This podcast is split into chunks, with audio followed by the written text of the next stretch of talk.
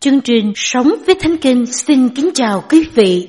Hôm nay chúng ta cùng suy gẫm lời Chúa qua bài học Cẩn trọng với những ham muốn cá nhân. Lời của Chúa được chép trong sách Châm ngôn đoạn 19 câu 1 câu 2.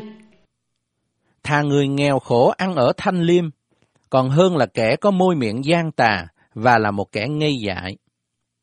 Lòng thiếu tri thức ấy chẳng phải một điều hay, và kẻ nào vội bước bị vấp phạm.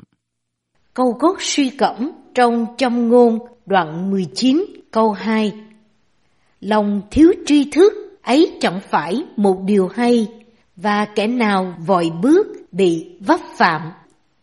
Chúng ta cùng nhau suy cẩm những câu hỏi sau đây. Vua Sa-lô-môn đưa ra lời cảnh cáo nào?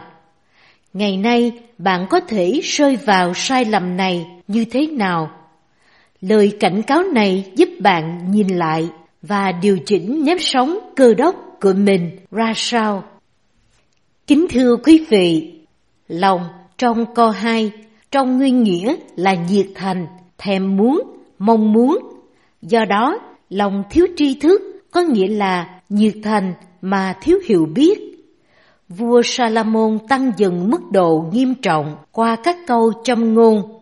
Nếu sẵn sàng đánh đổi sự thanh liêm bằng sự giàu có qua môi miệng gian tà là xấu, thì vội vàng hoàn thành những đòi hỏi, dục vọng của mình lại càng tệ hơn.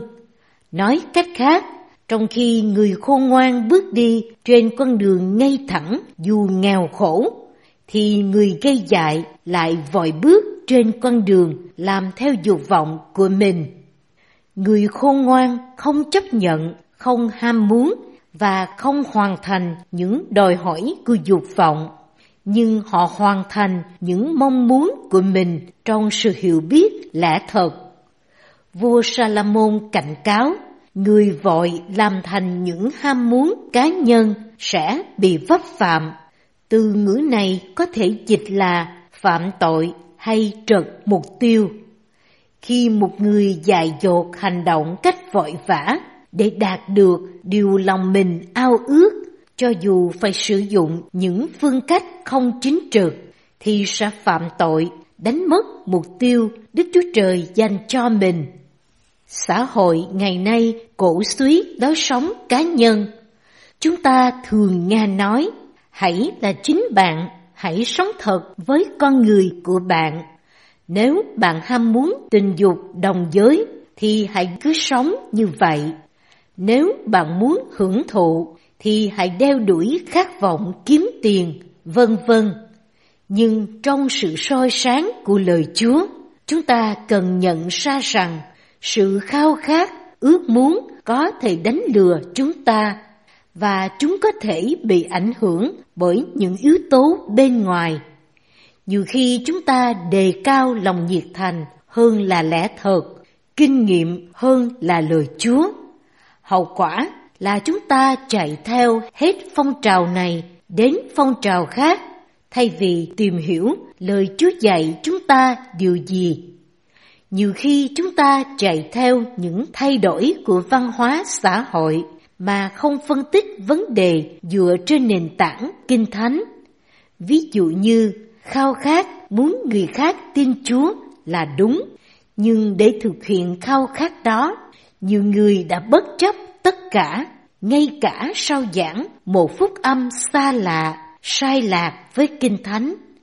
Coi chừng, vì nhiều khi làm chứng về Chúa, động lực không còn là vì Đức Chúa Trời hay vì tình yêu thương tội nhân, mà là vì muốn thỏa mãn lòng nhiệt thành, và có khi vì cả lòng kiêu ngạo của chính mình nữa.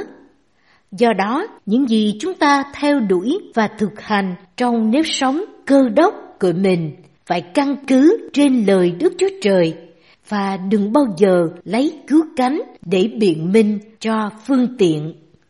Bạn có từng bị sai lầm vì nhiệt thành mà thiếu hiểu biết chưa? Lạy Chúa, xin Chúa giúp chúng con khôn ngoan để phân biệt giữa tham vọng cá nhân và ý muốn của Ngài để chúng con không phạm tội khi tìm kiếm việc hoàn thành tham vọng ích kỷ của chúng con. Trong danh Đức Chúa Giêsu Christ. Amen. Chương trình Sống với Thánh Kinh xin kính chào tạm biệt quý vị. Hẹn gặp lại quý vị trong chương trình ngày mai.